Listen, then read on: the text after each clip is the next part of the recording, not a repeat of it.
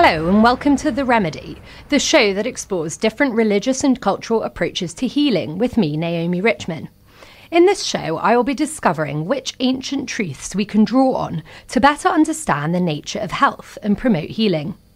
I'll be speaking to key representatives from different faith communities to find out what insights their religions can offer to those looking for healing in today's modern world. So, before we begin, we must ask what is the connection between religion and medicine? What has God, heaven, and hell got to do with diseases, doctors, and hospitals? In today's world, every minute detail of our lives appears to be informed by scientific advancement, not religion. From the moment we wake up in the morning, we use toothpaste that vows to make our teeth whiter, even though we don't really know how it works or what we are even putting into our mouths. We go to the gym and follow clean eating trends, promising weight loss, better skin, and a general sense of well being. We sit at ergonomic chairs, promoting good posture, and use computer keyboards that prevent carpal tunnel. Science seems to have all the answers. So, in this day and age, what can religion offer us? Let's start by considering how we arrived at the present day. If we look to the past, we discover that the connection between religion and medicine is pretty ancient and pretty universal. Every culture has had a place for the local doctor or healer, who was traditionally also the local priest. The mysteriousness of healing has meant that it has always been associated with spirituality and even magic. Shamans of the Native American religions are the oldest known type of healers and take potent hallucinogens to communicate with the spirits in order to ask them which medicines their patients need. In the ancient Greek period, many healers would only prescribe medicine after invoking Asclepios, the Greek god of healing.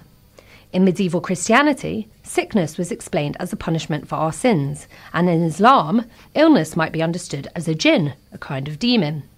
Is it safe to say we have left these superstitions behind? Well, in fact, we are more reluctant to let them go than we may wish to admit. Since the 1970s, alternative medicines have exploded onto the scene, promising to harness the wisdom of ancient traditions to effect cures. For instance, the fashionable system of Ayurveda has a strong spiritual component centering on worship of the Indian medicine god Dhanvantari. Looking to the past for answers is just one way people are searching for more meaning in their lives, beyond what modern life is currently able to offer them. This can sometimes even involve rejecting widely accepted scientific theories in favour of a kind of anti intellectualism. Key examples could include the anti vaccination movement, which has been gaining ground in America, and the recent explosion in restrictive clean eating trends such as dairy free, gluten free, vegan, alkaline, raw paleo diets. All of these trends reveal something much deeper in our psyche that is not going away.